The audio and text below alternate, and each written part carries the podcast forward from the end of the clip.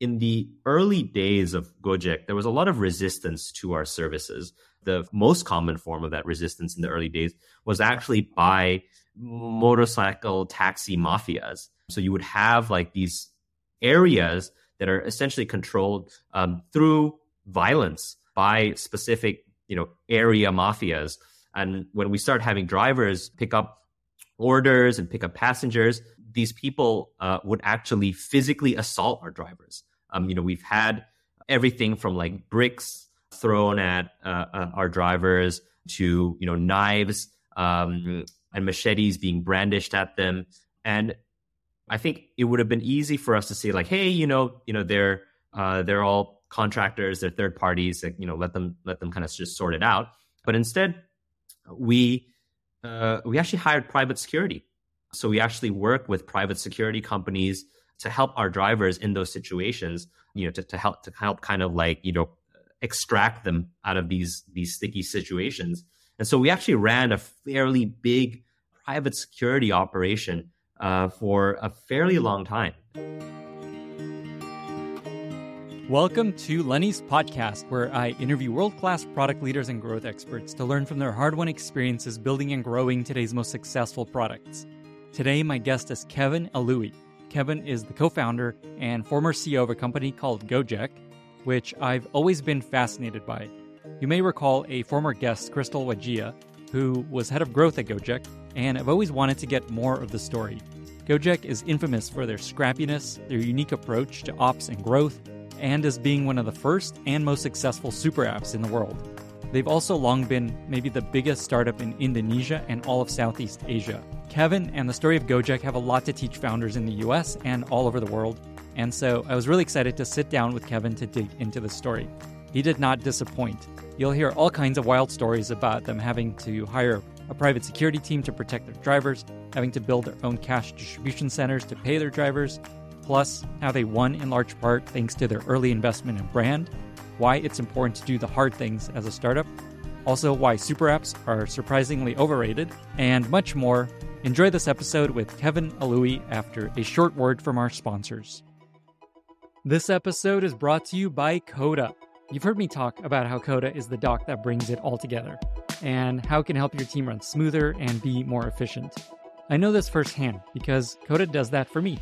I use Coda every day to wrangle my newsletter content calendar, my interview notes for podcasts, and to coordinate my sponsors.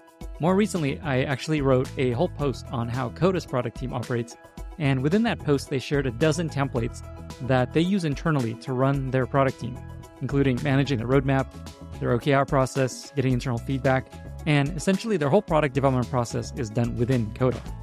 If your team's work is spread out across different documents and spreadsheets and a stack of workflow tools, that's why you need Coda. Coda puts data in one centralized location, regardless of format, eliminating roadblocks that can slow your team down. Coda allows your team to operate on the same information and collaborate in one place. Take advantage of this special limited time offer just for startups. Sign up today at coda.io slash Lenny and get a $1,000 startup credit on your first statement. That's coda.io slash Lenny to sign up and get a startup credit of $1,000. Coda.io slash Lenny. This episode is brought to you by Rows.com. The world runs on spreadsheets. Probably have a tab open with a spreadsheet right now, but the spreadsheet product you're using today was designed decades ago, and it shows. They live in silos away from your business data, they weren't made to be used on a phone, and if you want to do even the simplest automation, you have to figure out complex scripts that are a nightmare to maintain.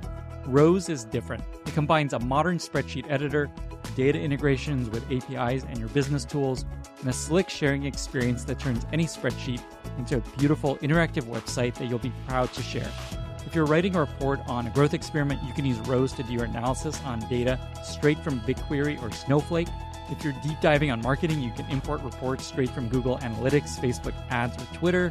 Or if you're working with sales, you can natively plug Stripe, Salesforce, or HubSpot directly into Rows. And when you're done, you can share your work as a beautiful spreadsheet that's easy to read and embed charts, tables, and calculators into Notion, Confluence, or anywhere on the web. I've already moved some of my favorite spreadsheet templates to Rows. Go to rows.com slash Lenny to check them out. That's rows.com slash Lenny. Kevin, welcome to the podcast. Thank you. Thanks for having me, Lenny. Uh, we've we finally made it happen after uh, a few weeks or months of going back and forth. Yeah, I'm really excited to finally meet you and to dig into a bunch of stuff. I think this is going to be a really unique episode. I don't often have founders on the podcast, especially founders of companies that are not based in the US, in this case, Indonesia. Uh, Crystal Widjaja, who was on this podcast previously, one of my favorite guests, is just like, Lenny, you got to get Kevin on your podcast. And so here we are. I'm glad to be in a in a small group of uh, category of people that you invite. Thank you. I'm I'm a huge fan of uh, what you do. Thanks, man. I really appreciate that. And to redirect to you, you are the co-founder of a company called Gojek. Many people listening have never heard of Gojek, especially people in the US. So just to start, can you just like describe what is Gojek? What do y'all do?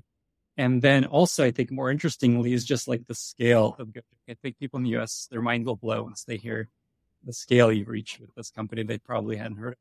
So Gojek started as a motorcycle taxi uh, based service. So it's a kind of a uniquely Indonesian thing where uh, we have millions of motorcycle taxi drivers in uh, all of the urban centers in Indonesia. And so we, we started uh, with a very local problem. Uh, and the first product uh, was a on demand super app, if you will, where you could ask someone on a motorcycle to give you a ride, send a package for you, or buy something and deliver it to you. Um, this then evolved over the years into you know a more general on-demand consumer super app that also included you know car drivers and other services ranging from the ones mentioned to grocery deliveries and payments and financial services. And today, uh, we took the, com- uh, the company public about a year and a half ago after we merged uh, with uh, with Indonesia's top e-commerce platform, and uh, we've managed to also expand outside of just Indonesia, where today we have about uh, 2.7 million drivers across Southeast Asia. Uh, we've completed about 3 billion orders uh, last year. So that's 3 billion orders. So that the scale of our region is, is often um, under underappreciated. Um, where we also have about 15 million merchants um, doing you know general e-commerce, but also you know restaurants on our food delivery service.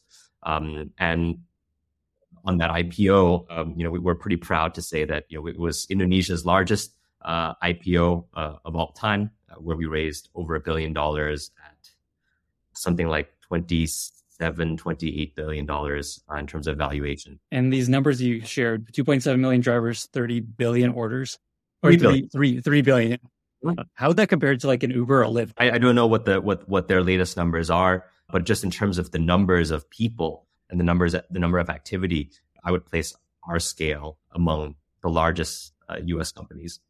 That's pretty wild that there's this company out there that a lot of people didn't know about that is basically of the scale of Uber and Lyft. In terms of you know volume, I would say that we're we're up there with Uber uh, globally and definitely larger than than than Lyft. I don't remember how many drivers are uh, in the U.S., uh, but but it's definitely uh, we definitely have uh, more uh, drivers in the region than than all of the all of America. Just to kind of like check this checkbox, you said it was a super app. What are all the things that Gojek does? Just whatever you want to share, all the things that you can do. From the point when we had the most services, we had everything from um, you know ride hailing to you know, package delivery to food delivery to grocery deliveries. Um, we had moving services on you know uh, you know trucks and vans. We had on demand um, massages, cleaning services. You could get your hair done um, on, on on on Gojek. You could order movie tickets. Uh, you could get a loan. You could pay for things. I think at, at our peak, we had something like near 30 different services uh, all in all in one app. I think it's like you're officially a super app if your founder can't even remember all the things that you do right now.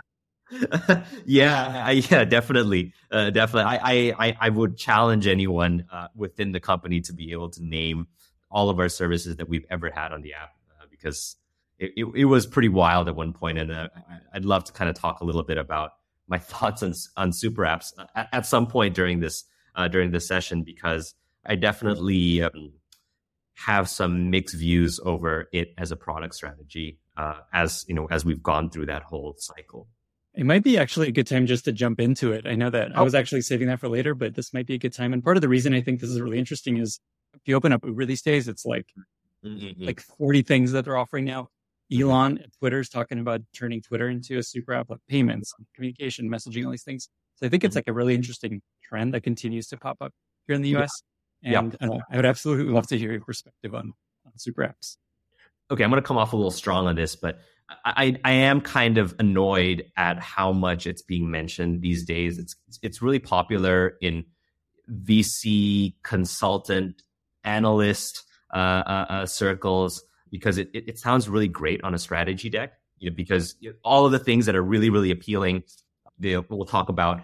You know, lower customer acquisition costs. You know, higher attach rates to different products talk about you know higher you know retention across different services um, uh, the ease of you know cross selling and upselling. You know all of these things sound great but in reality a lot of those benefits don't pan out. And and one probably really good example that, that i like to reference is that i remember one of our products uh, was mobile um, you know phone uh, top up and recharge uh, you know in southeast asia a majority of people are on prepaid plans instead of postpaid plans. So everyone basically buys their minutes and their data plans um, upfront in the beginning of the week or the beginning of the month.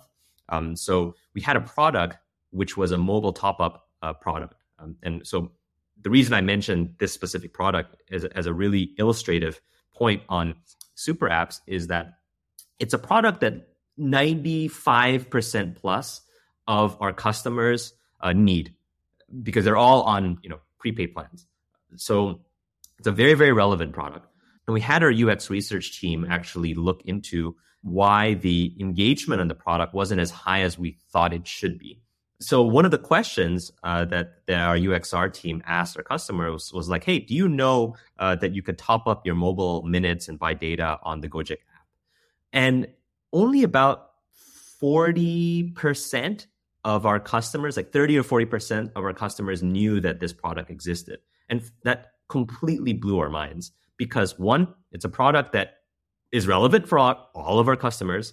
Two, it was literally there like on on one of the six buttons in like on the on the home page. And I think the, the, the insight that we got here was that there kind of needs to be a unifying concept uh, across all of your services within the app for your users to be able to think about your product in a sensible uh, uh, way you know and, and and for us the way that our customers thought about us was that was they thought about the driver and so when we launched you know when we went from ride hailing to package delivery to food delivery to grocery delivery you know customers really understood that and and we didn't have to sell this idea to our customers that you had all of these services under one app because they thought about the Gojek driver. That made sense. You can easily cross sell somebody from a, a ride hailing customer to a grocery customer or a food delivery customer because they understood the unifying factor there being the driver. Uh, but then when you start doing other things that don't have that unifying factor in terms of you know the concept that a customer has when they think about your service, it starts breaking down. So you know, one one other fun fun UXR uh, uh, insight here was when we launched uh, massage services. So you know, we we had uh, at one point though we've already sh- we, we've shut it down a few years after. We had massage services where you can you know order a masseuse to come to your place. And a, a, a question that many of our customers asked was that, oh, is the driver going to come into my house and give me a massage? And for us, like that was insane. Like, of course not. Like, you know, this, you know, our drivers are not trained masseuses, but that was the question that people asked because they thought like, oh, this app is an app for these driver related services. So if there was a massage service, I'm assuming it's that same man uh, um, who's going to give me a massage. And so, you know, I think this kind of illustrates the importance of having these unifying uh, uh, concepts that are easy for customers to think about the multiple different services. It's not it's not as simple as just saying like, oh, we have a lot of engagement, we have a lot of eyeballs, add a service, and then you have a super app that makes sense for customers. And so that whole nirvana of like high of, of lower CAC, higher retention uh, that are on these great strategy decks uh, often don't pan out because you kind of have to then resell this idea of like, oh, this is another service that you can use, and and and and that's another a bit of investment that you have to actually put in in terms of advertising and and customer education that increases the, those customer acquisition costs. And it also leads to design constraints because there's only so many ways you can display a whole bunch of different services uh, that actually have little to, to, to do with each other, which is why when you see super apps today, it's kind of like this giant menu or this giant grid, um, which does limit uh, uh the, the, the design decisions that you can make, um, which is unfortunate uh, because you know if you kind of actually, um, I think it's it's an unsolved problem at this point. It's a hilarious story about the massage product. Sounds like a lot of startups are going to have some issues um, scaling to new products and trying to become a super app. I want to shift a little bit and talk about brand. I did a little research on you ahead of this chat. I was watching, I watched your like Marshall graduation speech and oh. a few other interviews you did. And something that came out of your previous writing and talks is just how much you care about brand and how much value you put into brand. And they just have a lot of opinions about the importance of brand. And to to me and to most people, brand is this like really squishy thing. Mm-hmm. And it's hard to know what exactly to do to build your brand, when to prioritize it, how to prioritize it amongst other things you're doing, especially early on. So I'd love to hear your advice for founders that are listening and just like, what should I actually do around brand? What's your advice for how to tactically do something about brand? And also just, you know, why do you think it's so important? Mm-hmm. I, I do agree with you that it, it, it is kind of this squishy thing that you know most people um, see as an afterthought, maybe because it is kind of this squishy thing that that's hard to hard to define.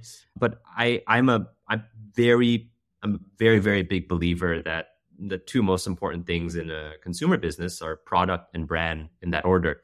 And I don't think I need to sell the idea, uh, especially to to your audience, um, that product is absolutely critical and probably the most important. But yeah, the brand as an afterthought is, is, is definitely one of the areas where I think um, there's a giant missed opportunity for for consumer tech businesses. And I almost, you know, I, I get why we kind of opened the session by talking about the size of the business uh, to give an appreciation of the scale for audience members who might be unfamiliar with us or with the region. But I wish I didn't have to start there because we actually started as a very scrappy company where we were by far the underfunded player. And and without brand um, that you know we probably would have never gotten to escape velocity beyond that scrappy uh, uh, stage. Uh, we've maintained our leadership in indonesia. And i through a lot of the things that we we actually did uh, uh, on the on the brand uh, side and to give you a sense of you know how scrappy we had to be in, in, in competition, you know, for the first six months after launching our app, you know, we had only raised about $2 million and our regional competitor had already raised 250. So they had literally like um, more than 100 times more capital than we have. So it's easy to kind of talk about, you know, the, what we built as this kind of, you know, giant business, but we came from a place where we were seriously underfunded. And I think a big reason why we got, we survived uh, was that we built a great brand for for our consumers and for our drivers and for our merchants. And I'm I, I think that great brands create associations in their customers' minds that transcend the typically transactional or utilitarian one that most people have with businesses. Know, they become part of uh, one's identity. I think some of the best in class examples of these are probably you know all the Apple fanboys and fangirls, uh, Nike sneakerheads you know, for for for these uh, individuals, you know, the brand becomes really part of their a big part of their identity and and, and their loyalty towards the, the, the products of the company. You know, go beyond just like, hey, you know, uh, uh, uh go beyond a, a, relationship that can easily be swayed uh, just through discounts or or other or more features that that that that, that other uh, competitors might have. And so I'm I, I I'm a really really firm believer of how important this is because you can see it if you step out of the tech bubble uh, uh, for a second, you can see that there are so many great companies out there uh, that that you know really rely on the strength of their brand um, to, to, to build these you know fantastic businesses and to, to create great experiences for for their customers. And you ask, you know, what what are kind of the things that one can do?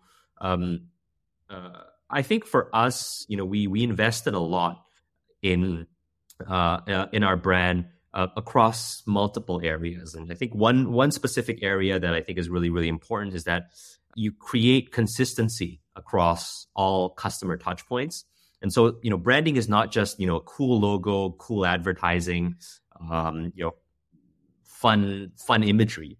Uh, but it's, it's, it's, it's really about, you know, the impression that a customer or a user has uh, with your product and with your, with your business. So having that consistency across all customer touch points is, is really important. So, you know, how you write copy and advertising and in the app, uh, how you even design the app. Uh, but we were the first company of scale to kind of have ads that don't take ourselves too seriously. Uh, you know, we make fun of ourselves, we make fun of uh, um, you know our cultural observations of Indonesia, and again to kind of just build uh, this overall feel that like, hey, we get you. We are you know we are part of the the, the overall culture of, of, of Indonesia, and I think even going beyond you know the the the the, the more aesthetic or um, communication oriented investments, we also leaned into cultural artifacts um, uh, in our product features uh, to, to kind of you know really uh, you know build this this this brand that is part of you know day to day culture.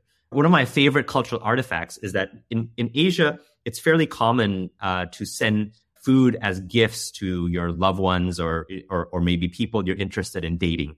So people would send over like food as gifts uh, uh, to you know their their their romantic interests, and and so when we launched our food delivery service, a lot of people were actually using it for this. Like, you know, I'm going to send it to um, my uh, uh, uh, my boyfriend or my girlfriend uh, or the person that I'm interested in dating. And so it became this whole cultural phenomenon of, of like sending GoFood uh, uh, for for these people. And we kind of lean into it in our product feature where all of our all the other players in the market at the time basically only allowed you to deliver food to your home or your office. But we actually allow we actually created a feature that allowed you to, to choose a delivery point that was far away from where you were. Um, there's a lot of there's a lot of reasons why other companies didn't do didn't allow it at the time because it's like oh you know it might be used for fraud and and and and, and stuff like that. Uh, but we leaned into it. We leaned into it and and and, allow, and actually created features that allowed to put your pickup point far away from where your actual location was. And then we kind of just you know had fun with this whole idea of go food dating and so, yes, it's kind of part of branding, but but thinking about branding beyond uh, just like marketing communication, but but actually be as you know being relatable and being part of the culture and being sensitive of of of, of what that culture is. Um, I think was was something that you know we did really really well in the early days that allowed us to continue maintaining leadership in spite of the fact that our competitors had more money, which meant that they could offer more discounts, they could offer more incentives to drivers but we we really kind of leaned very hard into you know being not just a utilitarian commodity, which is what a lot of people would say is uh, uh, uh, is the nature of our business to, to, to some level of accuracy.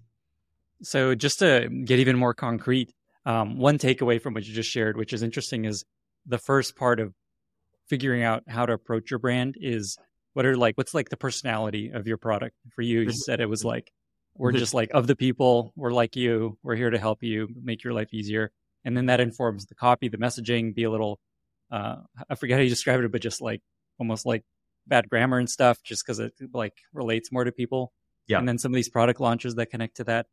Uh, so maybe if there's anything else you want to add there, that'd be interesting. And then what's like, I don't know, one or two moments that most help build the brand. I know you're kind of famous for like having helmets and jackets on the drivers that help spread the Gojek brand? Is there anything else that just like, wow, this was really effective to build this brand that ended up dominating Indonesia? Yeah, the jackets and helmets piece I think is really, really important for two reasons. One, the more obvious reason, which is that because they were just all over the streets of um, uh, many cities in, in Indonesia, you know, people were familiar with the imagery and the name. But I think it's also really really important that people saw what was happening so you know you if we just if we were like i don't know an airline and we branded a bunch of people on the streets with you know our brand uh, it's yeah sure you know it, that might help with you know brand recall and people might know about uh, uh, the name but what was really really powerful um, was that when people would be seeing uh, uh, these uh, drivers with their jackets and helmets, they would be seeing passengers on the back seat as they were stuck in traffic, right? So I'm stuck in traffic and I'm seeing these people whiz past me. Uh, with this, you know, with, with, with this imagery on them. And immediately I, I get that association like, oh, I'm stuck in traffic, but I could be out there cutting through traffic on a motorcycle. Or you see them like carrying packages or delivering food, and you immediately get like, oh, like these are guys who uh, uh, uh who can deliver food or deliver packages for me. And so it was like this beautiful combination of you know one just having that imagery and, and, and having that uh, visual everywhere as a reminder of the brand. But more importantly, it was also uh, a, a, physical kind of it was it was a physical reminder of the service of what we do and of how we can help you. Um, and so, looking for these opportunities where again customers can kind of make that connection between you know the the, the logo and the colors and the name uh, with actually what the service is I think is is are the opportunities that that I would say uh, uh, people should look out for. Uh, they're rare. They're admittedly they're they're, they're quite rare, uh, which is why, um, in my opinion, it the laziest uh, uh, kind of branding tends to, to to to be the most popular. Um, you know, just you know, put your name and your you know copy on a billboard or on a CPM or CPC campaign, but there are these opportunities, I think, on, on, on being able to reinforce the, the value proposition of your business uh, in, a way that is, you know, beyond just kind of visual recall. And I think that that I think was was was why you know that specific anecdote is something I like to talk about because it was really really one of those special uh, things that reminded people uh, on, on on why we're here. Yeah, I think you tweeted that it was one of the most important things you ever did as a company is decide to put these logos on the helmets and jackets reminds me of Lyft's pink mustache, which went away, yeah. but felt like mm-hmm. a really important way for mm-hmm. them to differentiate. Mm-hmm, mm-hmm, no, totally, totally, totally. You talked about how scrappy you've been, and mm-hmm. I want to dig into that a little bit more. I think there's like U.S. startup scrappy, and then there's like Gojek scrappy, and uh, it'd be fun to hear maybe a story of two just to illustrate how mm. ridiculously scrappy you were as a company early on, especially. One thing that we did in the early days that was absolutely crazy was that you know we we were uh, one of the pioneering companies, one of the pioneering technology companies in Indonesia and in, Southeast Asia, and so you know we came into a environment where a lot of the things that maybe companies or, or, or people in more developed economies take for granted. Um, for example, having electronic or digital payments. That was something that actually didn't really uh, exist that much uh, uh, when we first started. And so we had a problem of actually trying to pay drivers because you know drivers um, you know every day we would be you know paying out incentives or, or, or just having you know customers pay with you know their, their their their credit cards or their stored balance and then we'd have a challenge in getting our drivers to actually uh, uh, be able to take that money out for for for, for their earnings and in the early days, we actually had cash booths. Uh, so we actually had um, physical spaces with like a vault and uh, a cash sitting in the vault where drivers can show up, you know, show that oh, I'm, this is my driver ID, I'm, uh, and this is the, the the the balance that I have uh, uh, uh, with with you. Please give me the cash. And so we would have these places, these these actual physical locations where there would be lines of drivers essentially taking cash and we eventually, you know, figured this out of like, okay, we will work with a bank and integrate with an ATM network and, and, and all of that. But, you know, in the early days, you know, we just did it ourselves of, of, of being basically of building essentially a mini ATM network, um, which is a, I think, you know, a, I, I think even that sounds too fancy of what it was. It was just, it was literally like a booth with a vault with cash in it and and you know we had like at the time already you know tens of thousands of drivers uh, all across Indonesia. Another uh, scrappy story um, that uh, actually Crystal reminded me of uh, recently that we did um, was at the time there was a lot of uh, fake driver apps out there um, because you know we didn't uh, we didn't have all of the security investments that um, we eventually made, you know, things like uh, code obfuscation and, and and better API security that wouldn't allow for you know these fraudulent driver apps, these basically third party driver apps to co- to connect to uh, to our platform. So there were a lot of these drivers using uh, these third party driver apps uh, that were doing things that so they were kind of doing unsavory things like you know stealing driver details, uh, you know getting some of them even as um, as like financial details, so that they can then uh, at some point um, you know drain driver funds. And and the way that they did it, uh, the way that they convinced drivers to actually use these apps was that they actually added some features that at the time we didn't allow. So things like um, uh, you know, we wanted drivers to be uh, to be conscious of what was happening on the app, and so we would actually ensure we would actually make sure that drivers would you know push the accept order button. We we we made sure that that was the only way that drivers could accept orders. But this app had a um, functionality that would automatically accept orders as soon as they kind of came in, and so they actually it was kind of this interesting situation where they were doing things that you know were fraudulent and and and and, and you know not safe uh, uh, for for the integrity of the platform, but at the same time, they were also providing some value uh, uh, to, to to to the to the people who were using them. And so, you know, at the time, we had to make a decision of like, okay, we need to we need to nip this in the bud, right? And one way that we could have done it that would have taken time was really invest in a lot of the technical uh, uh, security aspects of it. And but you know, we didn't have the bandwidth uh, uh, to be able to do that. You know, engineering and security talent is actually super super scarce in Southeast Asia at the time. Still is today, but at, at, at that time, extremely extremely scarce. And so we ended up making the decision of actually copying those features. So we actually saw all of these like third party fraudulent apps. And instead of like, you know, building a whole system to kind of prevent them from being built or, or, or, or preventing them from being worked, uh, preventing them from working on the platform, we just said, hey, let's take their top two or three features and let's build them into our app. And that actually significantly reduced uh, the number of users uh, uh, on these third party apps um, just by kind of, you know, having this mentality of like, you know, if you can't beat them, then, then join them. And so, uh, and, and, that I would say, you know, that wasn't a philosophical decision uh, uh, or, or a principled decision. It's actually a decision made out of necessity because we, we simply couldn't build all the, the capability to, to combat these apps at the time. Are you hiring? Or on the flip side, are you looking for a new opportunity? Well, either way, check out lennysjobs.com slash talent. If you're a hiring manager, you can sign up and get access to hundreds of hand-curated people who are open to new opportunities. Thousands of people apply to join this collective, and I personally review and accept just about 10% of them. You won't find a better place to hire product managers and growth leaders. Join almost 100 other companies who are actively hiring through this collective. And if you're looking around for a new opportunity, actively or passively, join the collective. It's free, you can be anonymous, and you can even hide yourself from specific companies. You can also leave anytime, and you'll only hear from companies that you want to hear from. Check out lennysjobs.com slash talent. These are hilarious stories. Uh, like you had to compete with these like uh, rip-off jailbroken uh, yes. fraudulent apps, and then you had to build a Cashbox uh, network all over the all over the country. That's mm-hmm. amazing.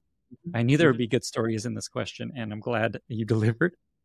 There's also this like feeling of uh, within Gojek of just like doing the hard thing and not like you just ex- shared a couple stories of this versus mm-hmm. like the simple. Like a lot of startups are like, let's do the simplest thing. Feels like you guys lean into the hard thing. Why is that? Where'd you where'd that come from? And then is there any other story of something that you did that was like, we'll do it the hard way? I really don't like the idea of moats. Again, one of the concepts that uh, uh, gets thrown out a lot by by strategy type folks of, of, having, you know, what's your what's what's the moat of your yeah, of your business or, or, or your product, um, and and usually people are looking for an answer of like, oh, look at this uh, this capability, or look at you know this feature, or look at this distribution uh, uh, partner, or you know all of all of those kind of things. And I don't believe that any modes are durable over time. Eventually, with enough time, all modes can be crossed.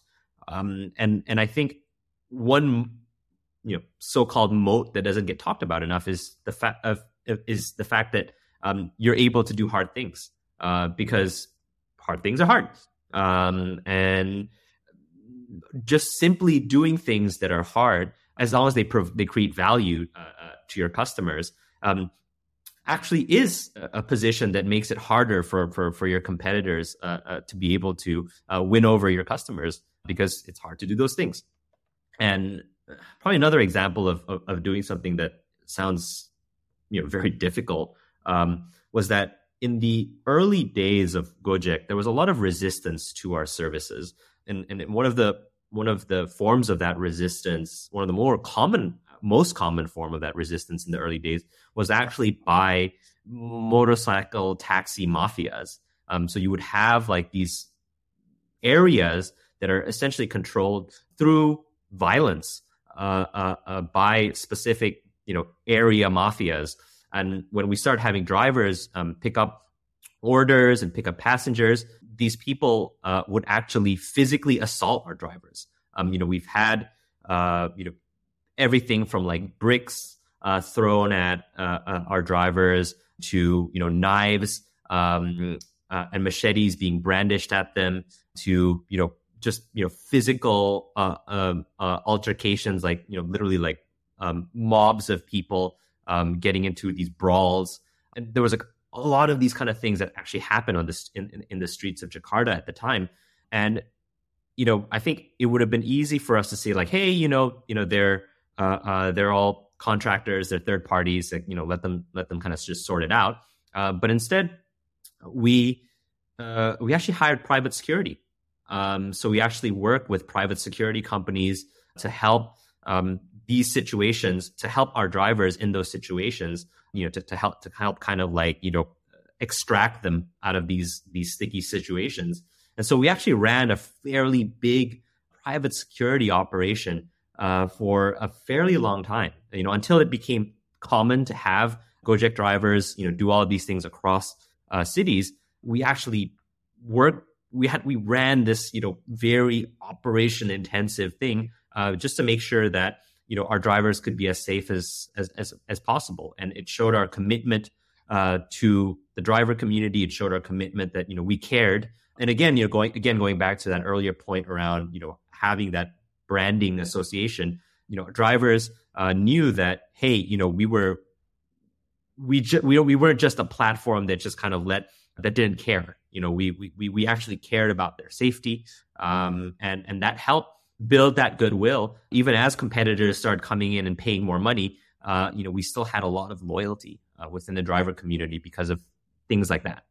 How did you actually have a security person on a motorcycle? Were they like pretending to be the rider and then just like get out and punch him in the face?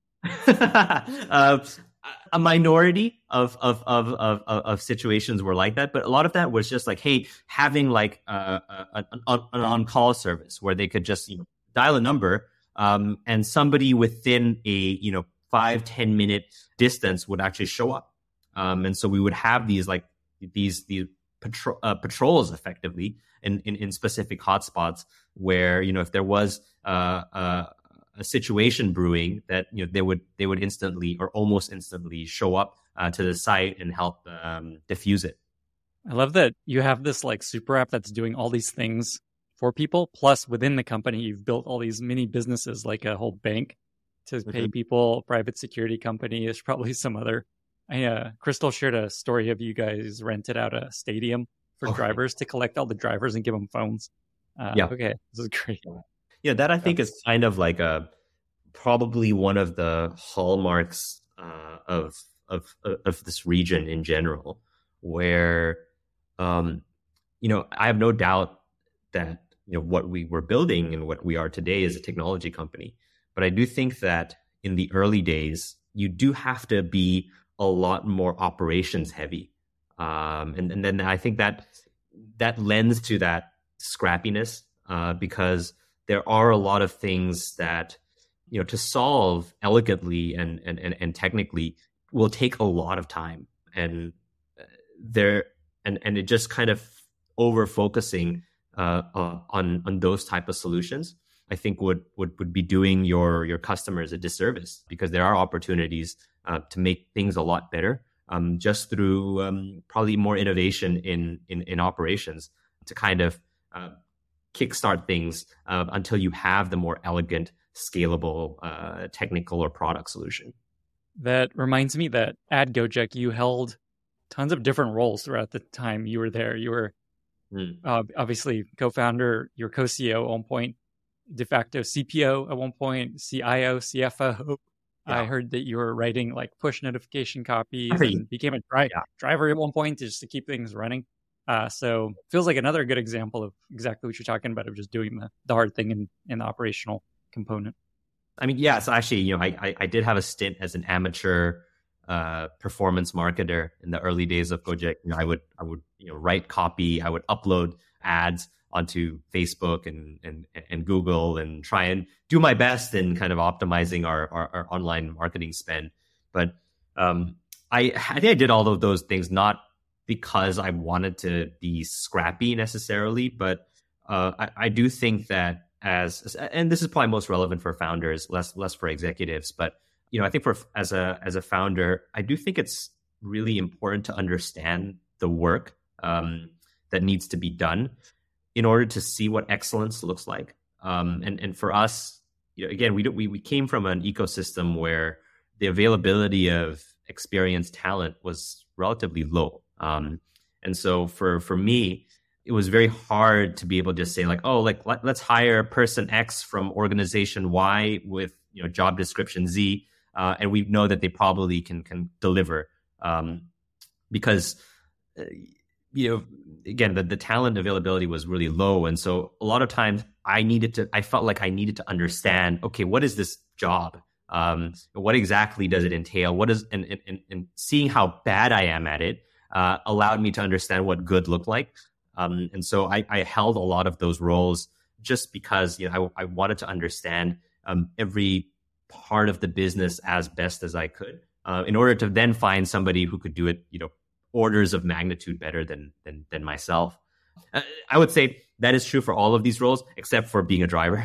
Uh, I think being a driver, you know, I wasn't trying to understand um, what excellence as a driver looked like. Uh, obviously, drivers do a really challenging job, and and I think I just wanted to understand what that role was like to kind of build a lot more empathy towards the the job and and um, make sure that our product was catered uh, towards what those needs were. So when our, we first launched our uh, car uh, ride-hailing services, I think I was the first actual driver um, on uh, on the app, and and I I would every now and then would be a driver, and and, I remember in the early days um, when I actually picked up a customer. You know, it was this lady um, and she she put in her destination as a as a mall. And so I you know I went to her I went to this house, um, you know, and I knew that okay I needed to drive to this mall. But then this lady comes out with this like giant bag, um, and so I had to like you know hop out the car, take this giant bag, you know, put it in my trunk, um, and then you know I, off we went. And in the middle of the the drive, she's like, "Hey, you know, um, I need to drop off and, and do my laundry uh, on the way to the mall, and you know, I just had to. Okay, cool. Like we took a detour. You know, I lugged this giant bag uh, out of our trunk and and helped this lady you know, do her laundry, and then we went to uh, uh, uh, went to the mall, and I got very little money out of that experience, and and you know, it wasn't instant, but this this is kind of eventually what led to I think the a lot of the support I gave to our driver teams when they were pushing for, hey, we need more waiting fees, uh, uh, we need to add, you know, multiple stops uh, uh, uh, in order to make sure that, hey, you know, a lot of this extra work was actually compensated, and you know, it was something that you know, I obviously um, experienced personally, and and it was something that something that I, I definitely uh, was excited about as a as a set of you know product features and principles uh, when it came to building our driver app it feels like having to do that ends up being a feature, as you said, that you actually experience yep. a lot of these challenges. And you said yep. the really good point about knowing what to hire and what these people are going to actually do. Yeah, that is uh, that's interesting. How that often turns into a good thing. Mm-hmm. Mm-hmm. mm-hmm. I know you also have a pretty interesting journey into tech. What can uh, you share on that? So I am basically a failed finance professional. Um, you know, I, I wanted to I, I didn't really know what I wanted to do in my life. And in you know 2000, 2005, uh, which is when I um, entered college, you know the hot, sexy thing to do was finance, um, and I guess that was what I wanted to do. Um, and you know I went, you know, studied finance, uh, and then the crash of 2008 happened, and I graduated 2009. So it's probably the worst time to be a try and be a finance professional. And so I went through a really challenging time there, but eventually I got a job at a boutique investment banking firm. And that was, I thought like, okay, now I'm, I was set uh, for life. You know, I got the job that I wanted. Um, I'm working in finance. Um, but I then, uh, long story short, uh, I was not very good. Uh, I was not very good. Uh, my, my, um, my bosses thought I was underperforming. I didn't feel like I was performing, and I kind of left uh, that that field, that field that I thought I was. I built my my entire, I guess, future dreams and identity around. Um, and you know, after I I did that, I decided to take a bet in in Indonesian technology because you know this was like to you know when all this was happening was around 2010 2011 and it was you know starting to see uh, the the development of the current technology giants in the U.S. Uh, at the time, and I, I thought that you know it'd be it would be pretty cool if Indonesia ever had a technology industry to be part of it uh, at the at the ground floor. And so I moved back in 2011, uh, and you know it was super early. It was really really early at the time, uh, where you know the level of talent, the level of funding, the level of product market fit the number of people who transacted on the internet was was also still super low. People still saw the internet as a place for you know chat apps and social media, and so the level of belief that people had in the space at that time was was was was pretty low. You know, people didn't think that real businesses um, and real valuable products could be built, um, especially be built locally. Um, and so taking that bet uh, was something that I, I think you know it, it really panned out for for for for us to kind of be really really early uh, in this space, uh, which you know today has become very very vibrant.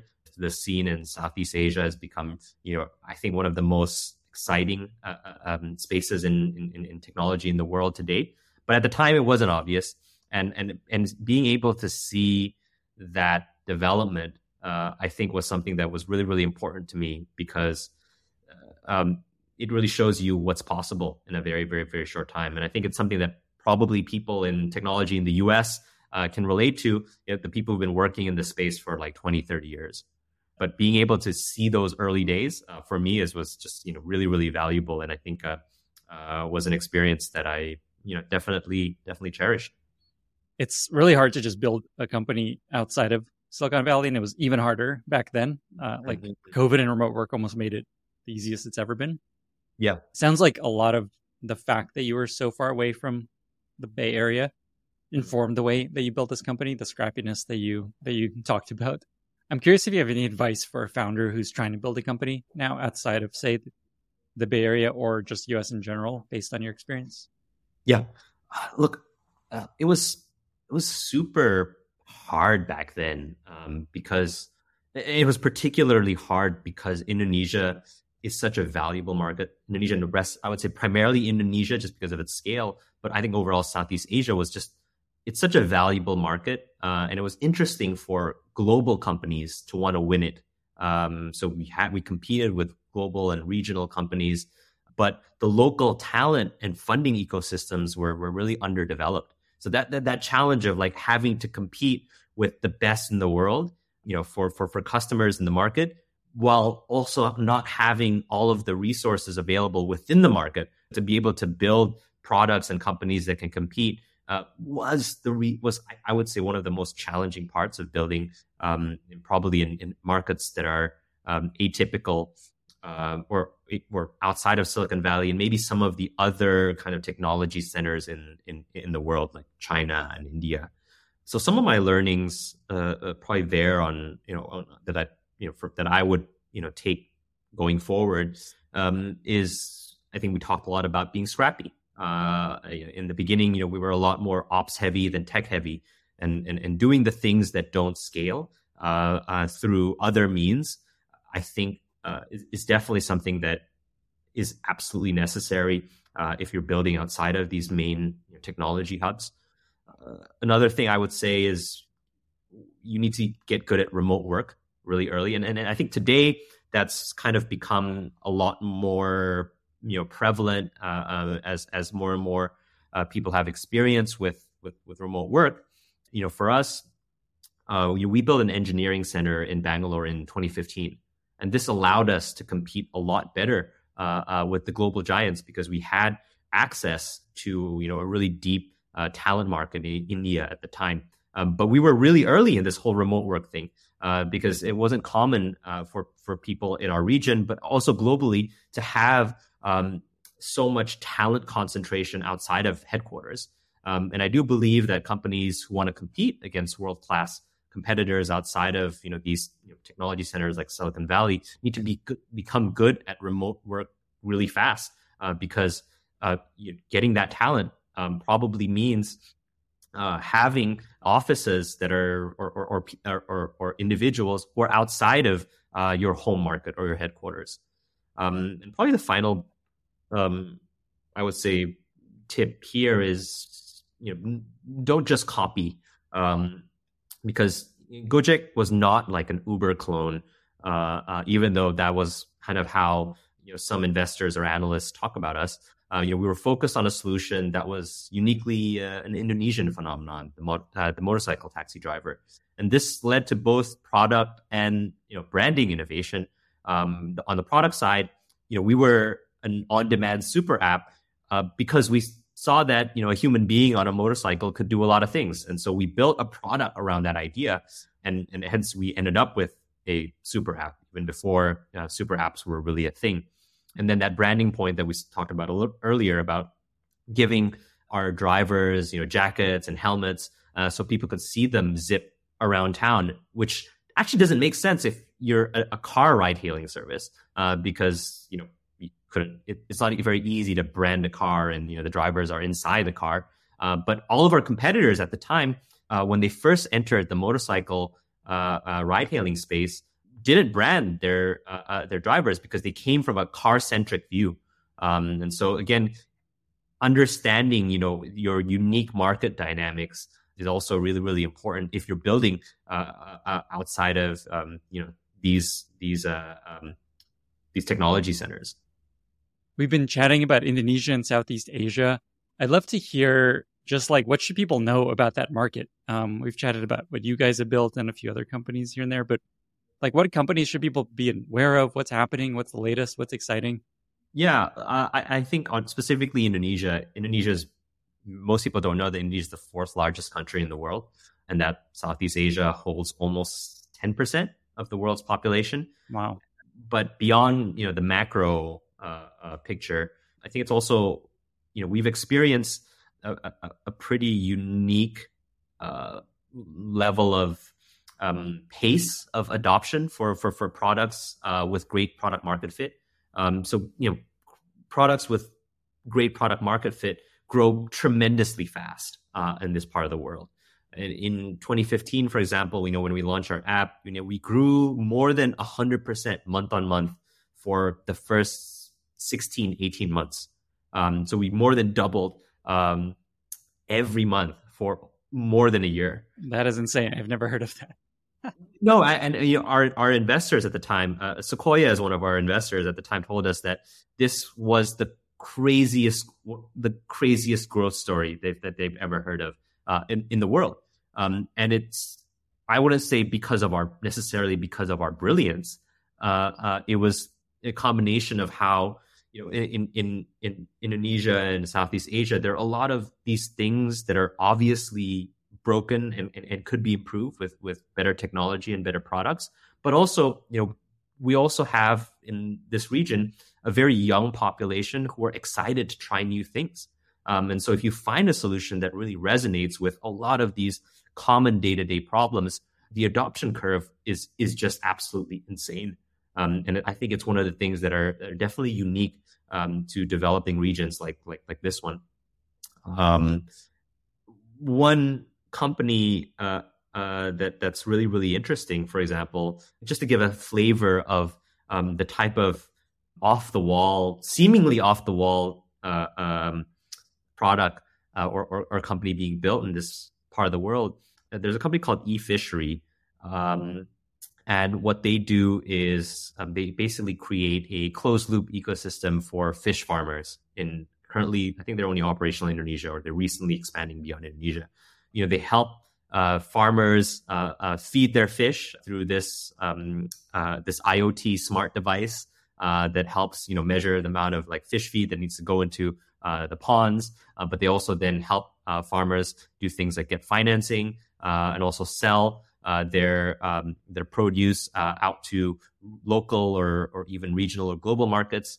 And it's a company doing like something like a quarter billion dollars in revenue, and it's it's, it's profitable and it's basically a fish farmer, uh, a, a, closed loop um, ecosystem. And you know, it, it's pretty wild that something like like like this exists. Um, but it does it does speak to uh, I think again what I early what I said earlier about the hunger that uh, the population have for you know better solutions. And if you can find uh, these better solutions, you can really build companies of very meaningful scale uh, very very quickly. So at this point, you've stepped down as CEO. You're you've stepped down from the board. What's next? And uh, how does how does it feel? Yeah, I'm still kind of on this journey, honestly, of like how, how you know how how does it feel? Um, I think that you know it is you know building Gojek is by far the most important professional experience and, and, and frankly one of the most important life experiences I've had. It, it's you know made me a way way better person actually.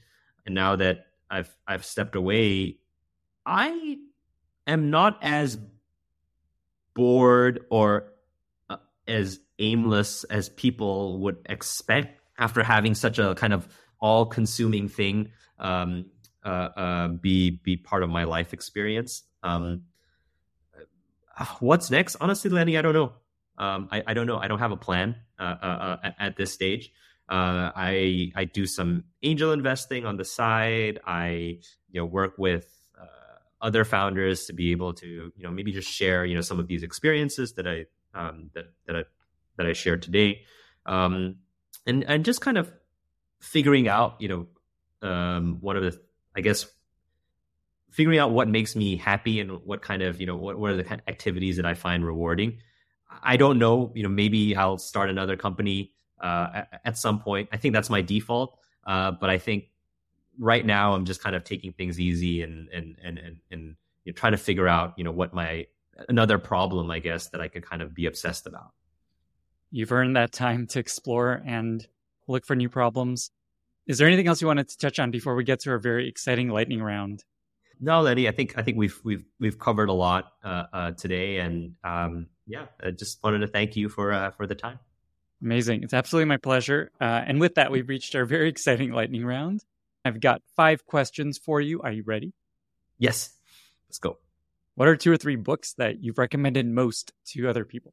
What You Do Is Who You Are. I think that was the, the second most popular Ben Horowitz book, but I'm really uh, I'm really obsessed with you know, building interesting and engaging uh, cultures. So I think that that was that's one. Another is um, a classic marketing book. Again, we talked a lot about branding today. So um, there's this book called uh, How Brands Grow by Byron Sharp. Um, I think it's a. I don't agree necessarily with everything in it, but I do think that uh, it's a it's a great primer on, on on how to think about branding and and marketing. Favorite recent movie or TV show? Favorite recent movie, uh, The Menu, uh, and favorite recent TV show, uh, Netflix show is uh, Cyberpunk uh, 2077 uh, Edgerunners. Oh wow, I haven't heard of that one. I oh, you should that. check it out. It's super okay. cool. It's okay, super I'll cool. check it out. Yeah. Favorite interview question that you like to ask? Tell me about a subject or activity you've been obsessed with for a long time. What do you look for in an answer that's like, okay, this is good? I want somebody to basically almost pitch to me an obsession they have that makes it me uh, uh, interested uh, uh, in, in, in knowing more into that subject. And I, am the more obscure, uh, the better. Uh, and the more pa- the more passionate they are about an obscure thing, uh, uh, even better. And I think you know it, it, shows people's capability to be really passionate about something and and and, and sell something and, and, and think about something in a very uh, structured and detailed way. What are some products that you love and have recently discovered? Two products I think right now that I've, I've that I, I, found absolutely delightful. Uh, one is the Arc browser. Uh, I know that it's it's it's uh, gaining a lot of traction out there, but I'm a, a, very chronic tab hoarder.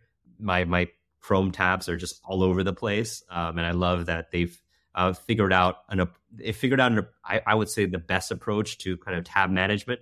Um, and there's just a ton of little delightful, like awesome design details in the in the uh, in the app that I I think is just really really cool. And it's a browser. Like when's the last time there was like a really really cool browser that came out? Um, so I also love the ambition that the company has.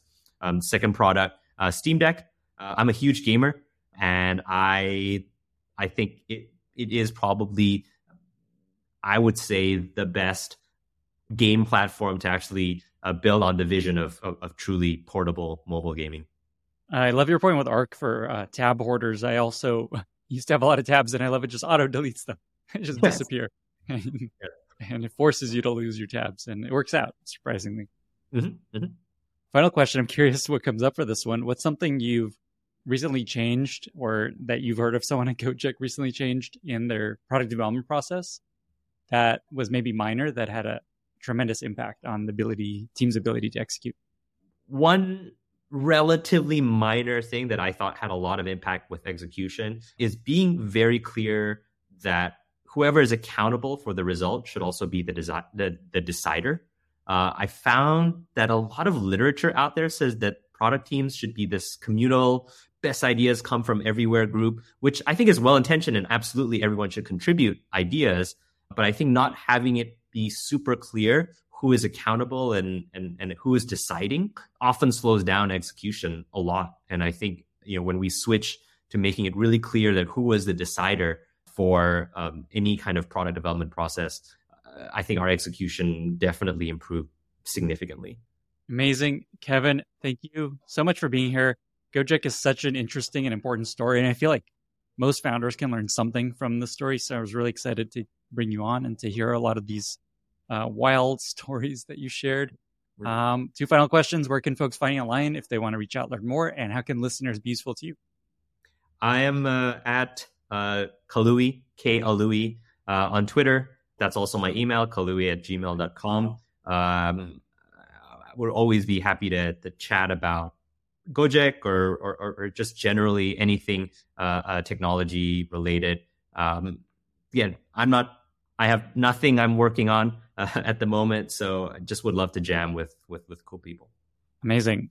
Thank you again for being here. Thanks, Lenny. Thank you so much for listening. If you found this valuable, you can subscribe to the show on Apple Podcasts, Spotify, or your favorite podcast app.